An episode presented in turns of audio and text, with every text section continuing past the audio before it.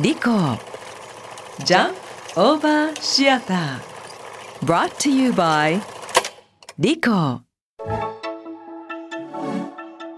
松井大吾です。リコジャンプオーバーシアター働く現場で起きるさまざまなエピソードをラジオドラマにしてお届けします。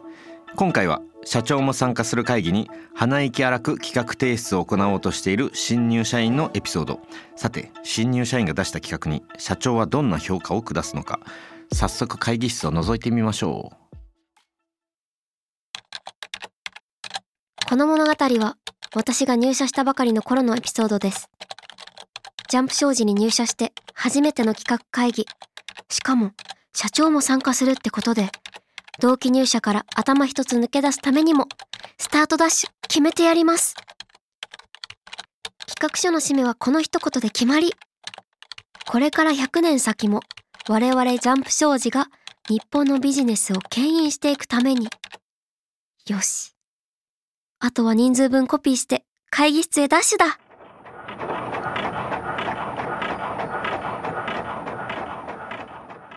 おー。やば。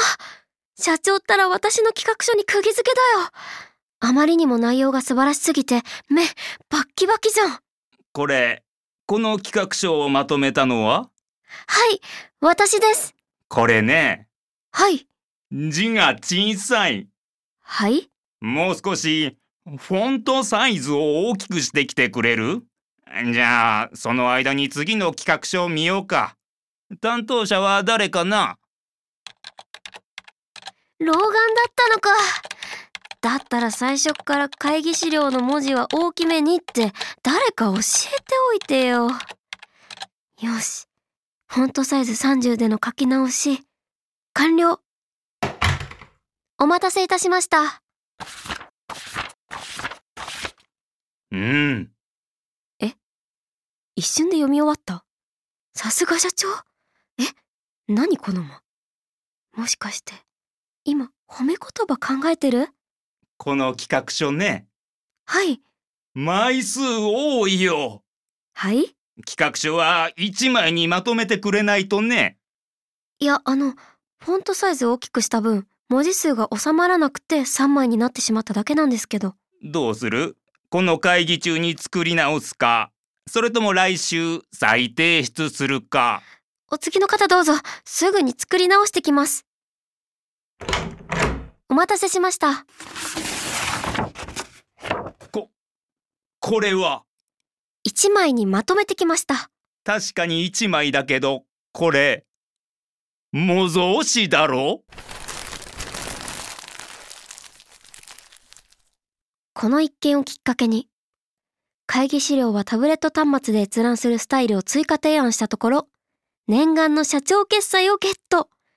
オフィスに最新型の複合機が導入されスキャンされた資料はボタン一つで出席者のタブレットに送られるように文字の大きさを自由自在に変えられていいね。結果的にこの取り組みが SDGs 的じゃないってことで社長賞もいただきました。そうして私は SDGs とビジネスの分野をさらに極めるため紙の原材料を調達する部署へ移動。今林業組合に弟子入りしてチェーンソーの使い方を学んでいます。倒れ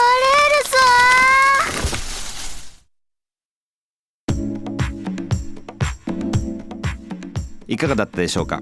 リコジャンプオーバーシアター第3話「取るぞ社長決済」出演千と千尋チッチ。吉尾善友脚本北村健二演出松井大吾でお送りしました。リコジャンプオーバーシアター。次回はどんな職場エピソードがドラマになるのか。お楽しみに。